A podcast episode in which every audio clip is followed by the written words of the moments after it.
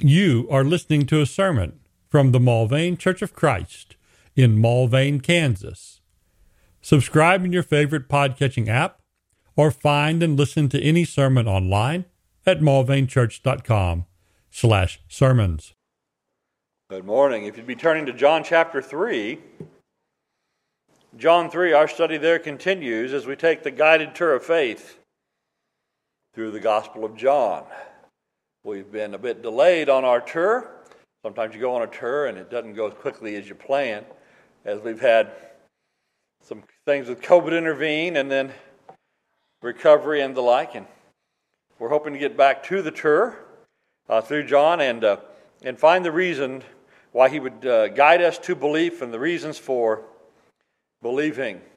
Last time we looked at John 3:16, the most famous uh, verse in the New Testament, I think, likely so.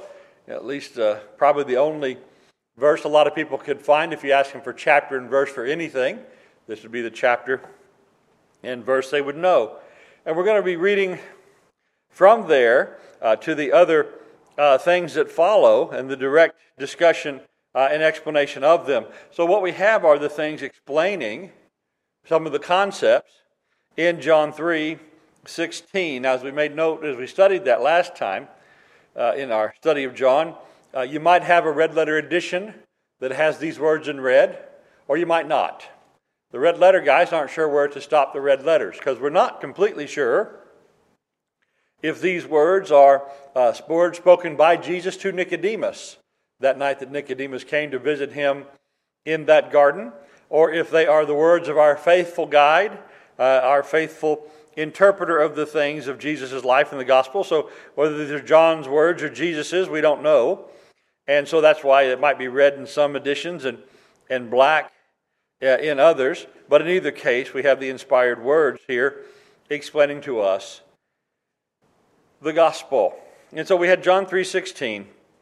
For God so loved the world that he gave his only begotten son, that whoever believes in him should not perish but have eternal life.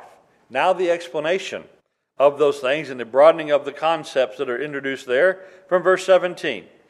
For God did not send the Son into the world to judge the world, but that the world might be saved through him. He who believes in him is not judged. He who does not believe has been judged already, because he has not believed in the name of the only begotten Son of God. This is the judgment that the light is come into the world, and men loved the darkness rather than the light, for their deeds were evil. For everyone who does evil hates the light, and does not come to the light, for fear his deeds will be exposed. But he who practices the truth comes to the light, so that his deeds may be manifested as having been wrought in God. And so we find here a section on salvation and explicitly telling us that Jesus did not come to judge, but that Jesus came to save. We're going to examine in our lesson this morning this section in two parts uh, part on salvation or judgment, and then the part on light or dark. And if you're one of those who watches the clock and says, okay, he's going to talk about four things and how long has this been, we're going to talk a lot more about the first part than the second. And so uh, we'll have these two headings uh, that we'll consider this under, but the much longer one will be the first one on salvation or judgment. And so we read there again uh, from verse uh, 16 that God sent his Son, his only begotten Son, so that special, unique Son, the monogenos, Jesus, that the believer can have eternal life. And verse 17 For God did not send the Son to the world to judge the world, but that the world might be saved. What we find is, is all the world could have been so easily condemned. That's why it was that God, in His great love, sent the Son. What we have here is the love of God. What does it tell us in John? In John's epistle, God is love. But another thing that we know God is, and it's one that we have a couple of times in Isaiah and Revelation. We have a quality of God lifted to the superlative by the repetition of it three times. God is holy, holy, holy. So we have a holy, holy, holy God who has to deal with sin. His holiness says that sin must be dealt with. We all feel in our own uh, heart, without much training about it, we feel that there must be some judgment in the world. What's one of the first complaints that even the youngest one knows? Something is not fair. And we seem to think that saying a thing is not fair means that the whole thing should be reconsidered until it's brought to fairness by our account. But of course, we're not the judge of fairness, are we? But we have an innate sense of fairness. And I think that comes innately to us as made in the image of God. We know that there's a way that things ought to be. And when things are not fair enough, when they're so far out of whack from fair, we recognize it is our duty to act. And that's why the appeal, appeal is made to us, sometimes legitimately, sometimes illegitimately, sometimes uh, uh, informed and sometimes ill informed, sometimes maturely, sometimes immaturely, but the appeal is made to us that something isn't fair. If we understand from our youngest days innately that there are unfairness and unfair things that need to be set right, what does the holy God above know about all human interaction and look at the world we have? What was mentioned in the prayer about the condition of the world? What was mentioned in the Bible class? about the condition of, of, the, of the, the things going on currently in Afghanistan. And got to tell you, can't we just say over and over that's not fair? And that's not right.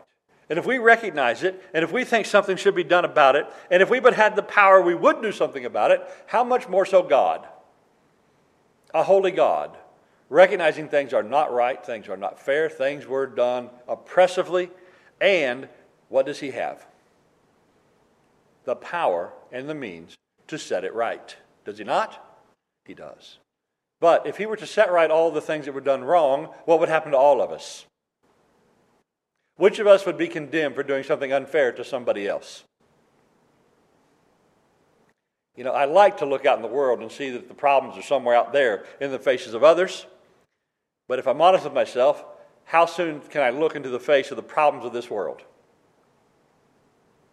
First thing in the morning in the mirror. I know some of y'all don't think I use one. Yes, I do. But that's where I see the face of the problems of the world, isn't it?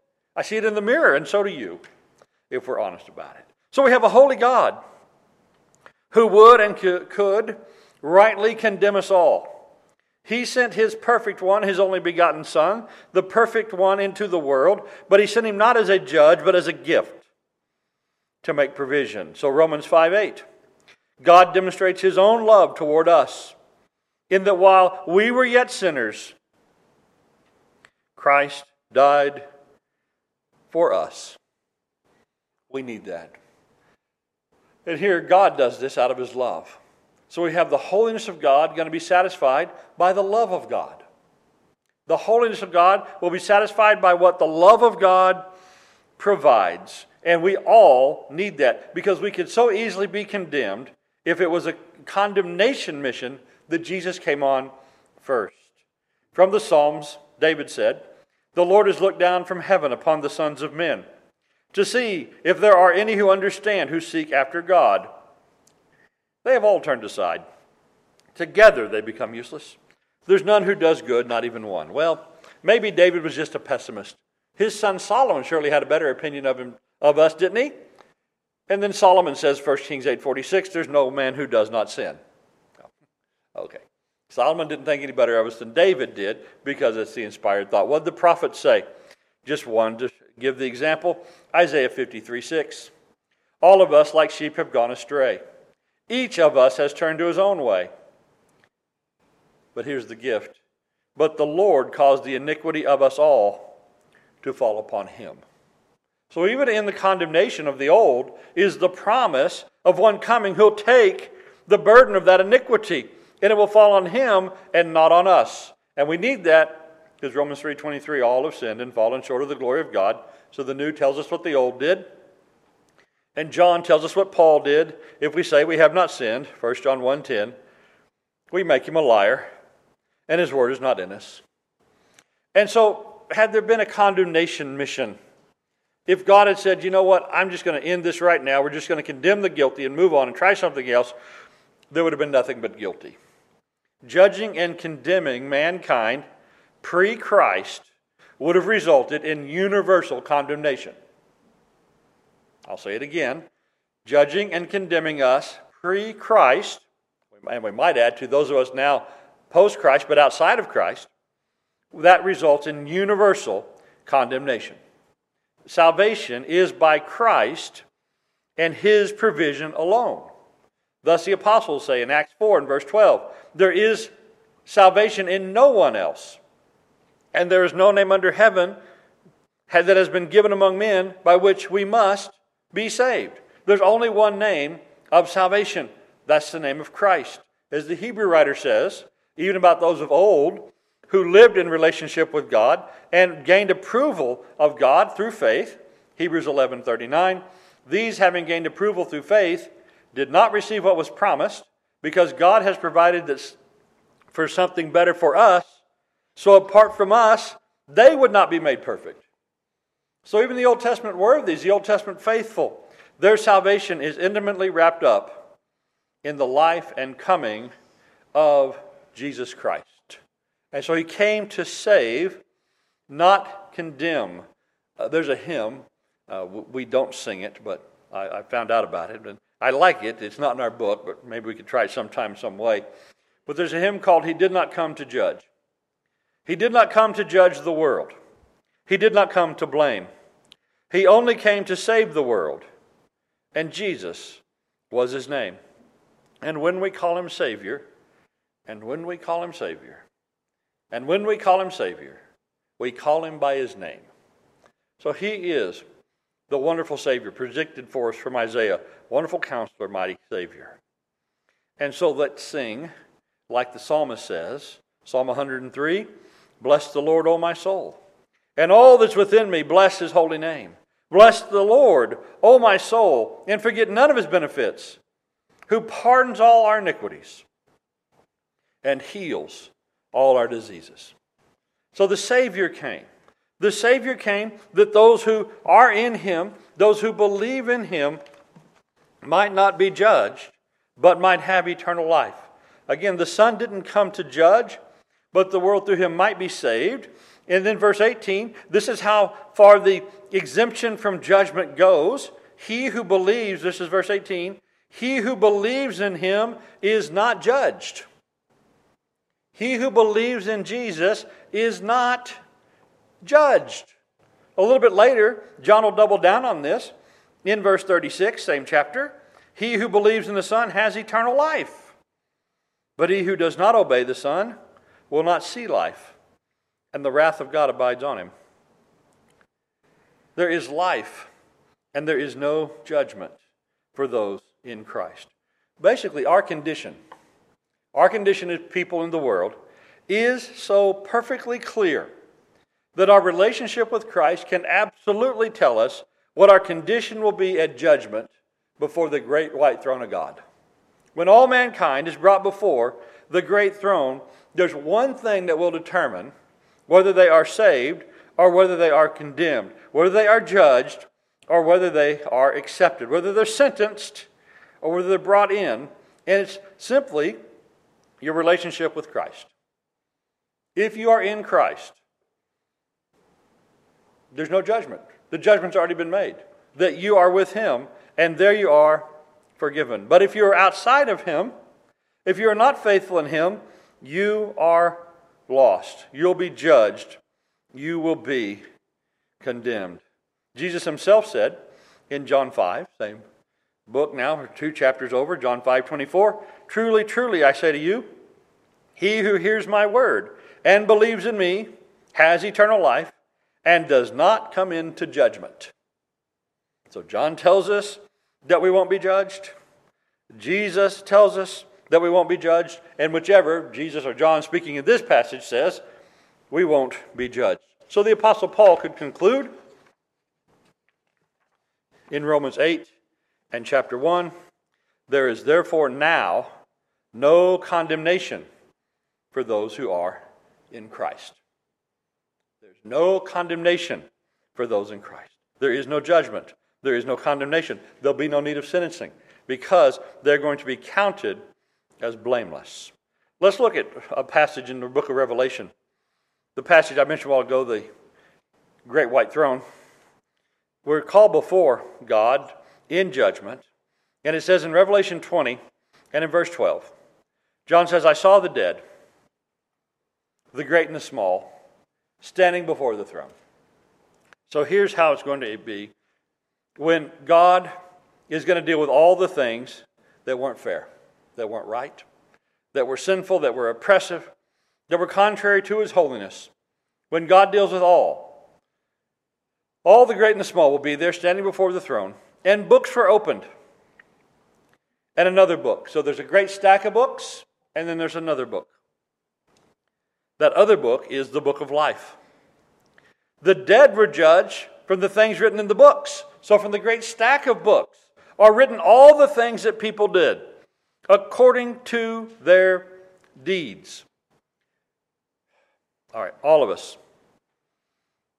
If we're judged by our deeds, what's the result? Don't all of us have deeds that we hope are not mentioned again? Don't we all have things that we don't want brought up? We don't want remembered. We don't want to remember them. We certainly hope other people don't remember them. But they still, they gnaw at our conscience. We know they're there. As we lie, lie asleep at night, they'll come back to us, and the dreadful things are dredged up again, and sometimes we can't sleep. And we do something to try and ignore it and move on to another topic. But we all have things that we don't want brought up, we don't want remembered. And this is the great tragedy of these who are outside of Christ, all the deeds are there, written in books of God. All the deeds. All that you don't want remembered. All that you're ashamed of. All that is wrong. There's all there. And they're going to be judged by that. And the sea, verse 13, and the sea gave up the dead which were in it, and death and Hades gave up the dead which were in them, and they were judged, every one of them, according to their deeds. Then death and Hades were thrown in the lake of fire, which is the second death, the lake of fire. And anyone's name who was not found in the book of life, he was thrown into the book of fire, into the lake of fire. And so there, that other book. That other book is the hope. The book of everybody's deeds. That is not the hope, that is the condemnation of us all. Knowing what we all truly did is our death. But there's a book of life. And whose name would be first on that book of life? It is the name of Christ. And who's in that book? It's the redeemed, the pardoned, the forgiven, the reconciled, the adopted, the called, the elected, the chosen, the justified, the sanctified, now the glorified, the Christians, those with Christ, whose names are in his book. And so, this is how a just and a holy God can deal with our sins. Because, as we read from Isaiah, he caused the iniquity of us all to fall on him. And he can let us have eternal life. And he can let us be uh, uh, passed by in judgment. He can let us not be condemned because we're in Christ and counted righteous in him. Romans 4, verse 5. But to the one who does not work but believes in him who justifies the ungodly, his faith is credited as righteousness. God will let the righteous into heaven. But by our deeds, we're not righteous. But by our faith in Christ, we can be counted so. And so we can have our name in that book of life by faith, by belief, by the, well, we read in verse 36 already, obeying Him, because that's what faith does. Faith acts, faith lives. But we get counted in this as righteous, and we get to have our name in the book of life. Those in the book of life go in with the Father. And those whose names are not in that book, but they're judged by what they did, by their deeds, they go to the lake of fire. And so we get counted as righteous, though we are not, though we were not, And though apart from Christ we could not be, but yet by faith we are counted as righteous. And then in Romans 4, it quotes from Psalm 32. Let's read Psalm 32, the Psalm of David. How blessed is the man whose transgression is forgiven, whose sin is covered. How blessed is the man in whom the Lord does not impute iniquity. Instead, he counts us righteous. He doesn't impute iniquity, he imputes righteousness because of faith in Christ, in whose spirit there's no deceit. Ah, When I kept silent about my sin, my body wasted away. Through my groaning all day long, for day and night your hand was heavy upon me. My vitality was drained away as with the fever heat of summer. Selah. I acknowledge my sin to you, and my iniquity I did not hide. I said, I will confess my transgressions to the Lord, and you forgave the guilt of my sin. We already read from Hebrews that was done, that apart from us they wouldn't be made perfect. That was in Christ taking the stroke, taking the guilt for us all. In another psalm, Psalm 103, the Lord is compassionate and gracious, slow to anger and abounding in loving kindness. He will not always strive with us, nor will he keep his anger forever. He has not dealt with us according to our sins, nor rewarded us according to our iniquities. But those people who get judged by the book of deeds, that's exactly what happens. Because how else would the Lord judge you but with what you've done? Unless you're in Christ. And by faith, He has forgiven you and counted you as righteous. For as far as the heavens are above the earth, so great is His loving kindness toward those who fear Him.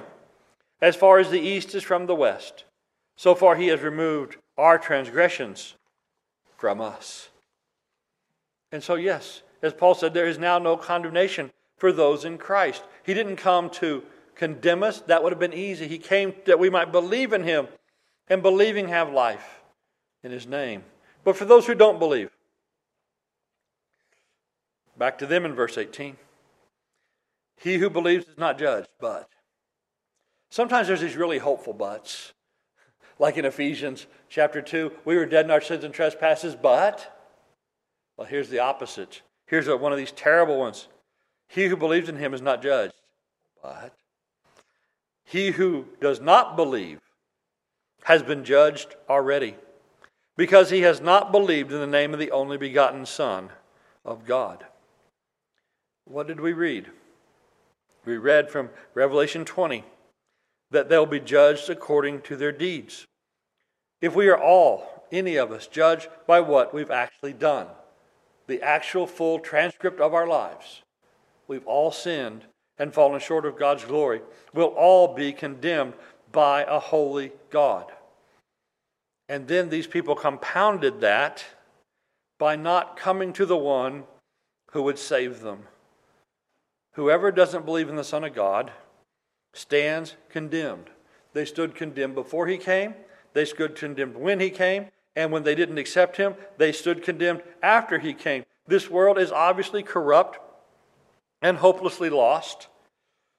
And we're all condemned by what we've done, and we, our own conscience knows it, and our holy God knows it. And He's offered us a remedy, and God will deal with every sin, either by forgiving those sins in Christ or judging those sins in righteousness and holiness and pronouncing sentence on them. Every sin will be dealt with. Don't think because this grace is so easily obtained by believers and so fully obtained by believers and so wonderfully and graciously given that it's not a great thing and that sin thus becomes a minor thing, just an irritation. No, sin cost Jesus his life. But every sin has to be dealt with either by forgiveness or by punishment. And it will be dealt with in that way. For us, the great blessing is in faith in Christ is full and complete pardon, so much so it can be said we're not even going to be judged. Now, at this point, we have some talk about light and dark. If this is the offer, be judged by everything you've ever done or counted righteous by faith in Christ, why would you not have faith in Christ? I just do a little cost benefit analysis, and it's like, it's, obvious. Just try to deal with a guilty conscience. You say, Look, I just want to go to sleep tonight. How do I get rid of this burden of guilt from my, from my soul? It's pretty obvious.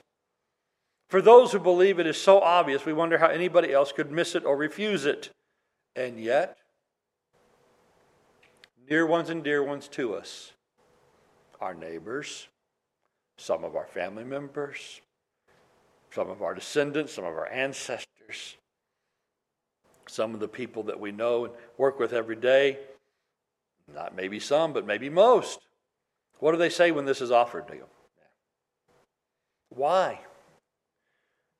We find in verse 19 and 20 that sin and darkness is preferred by many.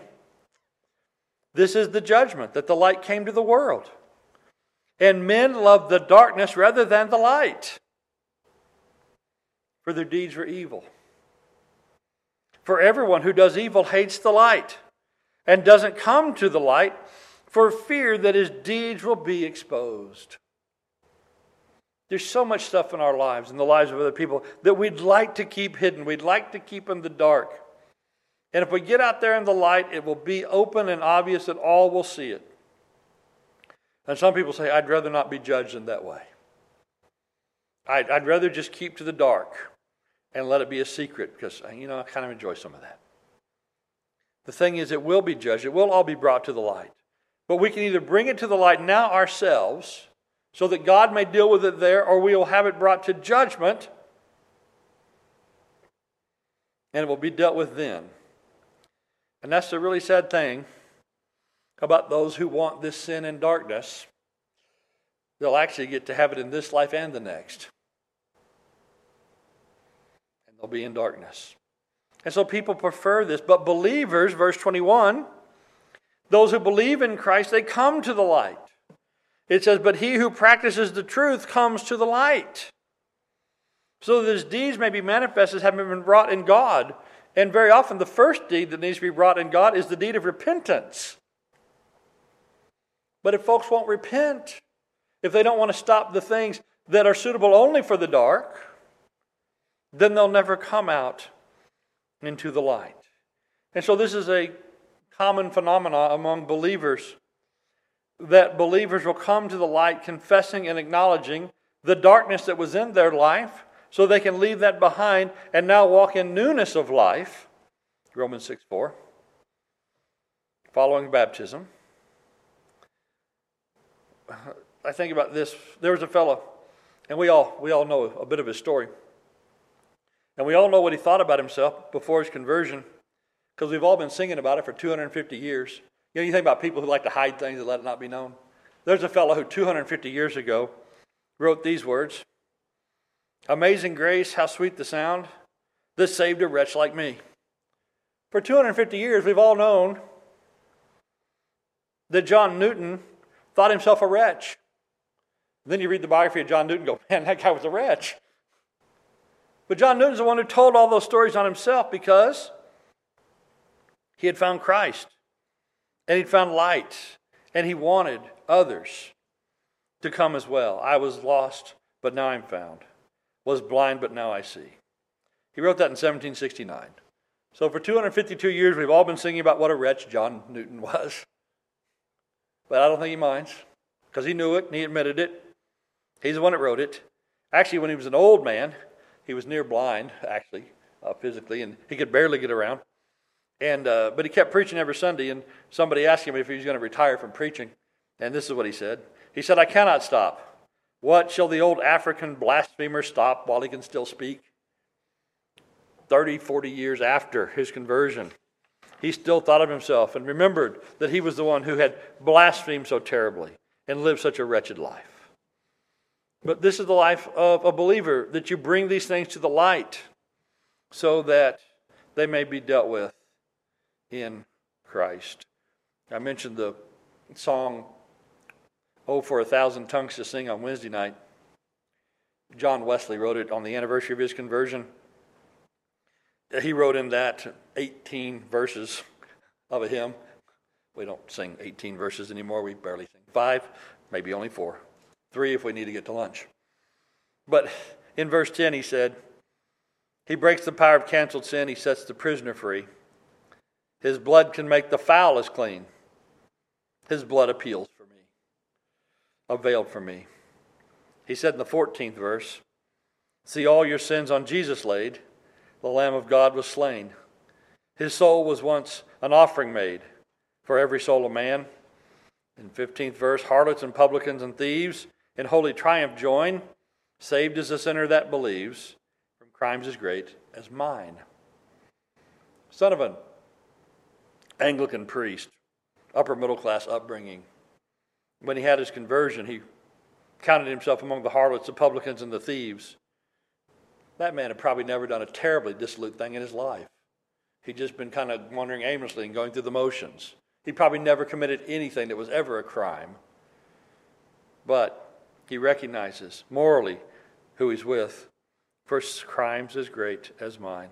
Then he says, Murderers and all ye hellish crew, ye sons of lust and pride, believe the Savior died for you. For me, the Savior died. And so, this is what we, as Christians, have always done.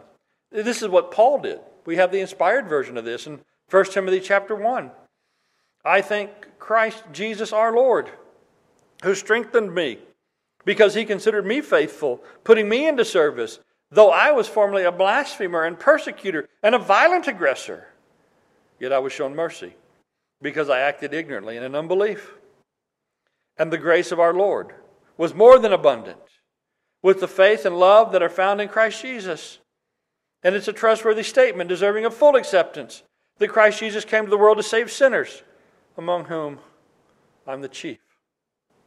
Yet for this reason I found mercy, so that in me, as the foremost, Jesus Christ might demonstrate his perfect patience as an example for those who would believe in him for eternal life. I think about the sad kind of Christians, and I've known some of these. If you were ever to deign to ask them, Brother, what sins was it that the Lord saved you from? Well, well, well, well. Oh, come on now. We know you got some. Would you admit it? I, don't, don't go asking that to embarrass people. But some, if you'd ask them, they, they, they, almost, they act like they'd almost be hard pressed to find any that they were so good and they have now in Christ been so good. Isn't it a great credit to the Lord that they're here? it's a great credit to the Lord that He let any of us here. No, the, the Christian comes to the light and he brings his sin with him and he says, This is what I did, like those Ephesians who brought out their magic books and they burned them in the street and said, Here, here's our evil deeds. Here, take it. I don't want it anymore. And, and the guys who had those magic books, you think they admitted it? Oh, sure they did. Yeah, I used to practice those arts. I don't anymore. I'm a Christian. Believers come to the light. The true convert has a history, long history, in the church of confessing his sins because a full and free pardon was found for those sins in Christ alone. And we're so thankful that he's done that for us. We're so thankful that he's done so much for us that we'll tell people how much he's actually done. And we don't mind bringing that to the light so that we can move on in the deeds now of God. And so we end with this wonderful thought from the Psalms Psalm 25 11. For your name's sake, O Lord, pardon my iniquity, for it is great. But the love of Jesus, the provision of Jesus, is far greater still. And so we come to the light and we come believing in his name. And so we pass from the con- condemnation of this world into the hope of the Father. We pass from judgment and being condemned to being accepted and redeemed, being counted and made righteous in Christ through that great sacrifice and the offering of his blood. So, what do we find in Christ? Salvation and not judgment. Thank you for listening to this sermon from the Mulvane Church of Christ. Additional sermons and information available at mulvanechurch.com. Come see what a difference the Bible way makes.